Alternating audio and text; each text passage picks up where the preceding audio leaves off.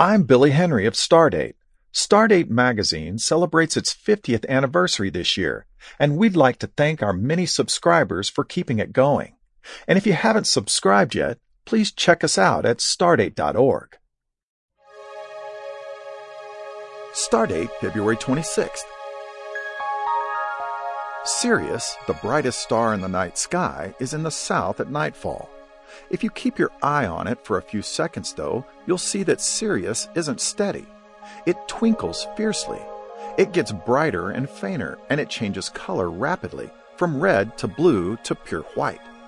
The twinkling is beautiful, unless you're an astronomer. Twinkling blurs and distorts the view of stars and other objects. That makes pictures of the universe look fuzzy, not good if you're trying to see the smallest possible detail. But astronomers have found a way to overcome the blur, a technique known as adaptive optics.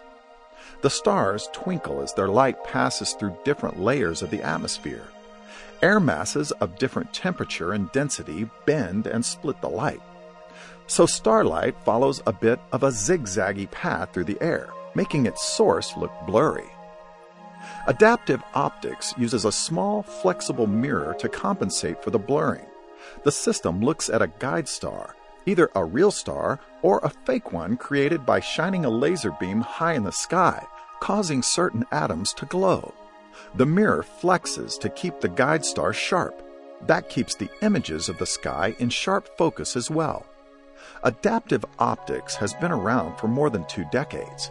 Today, scientists and engineers are working on next generation versions of the technology, overcoming the beautiful but annoying twinkling of the stars.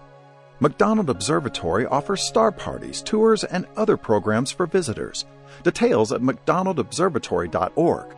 For the McDonald Observatory, I'm Billy Henry.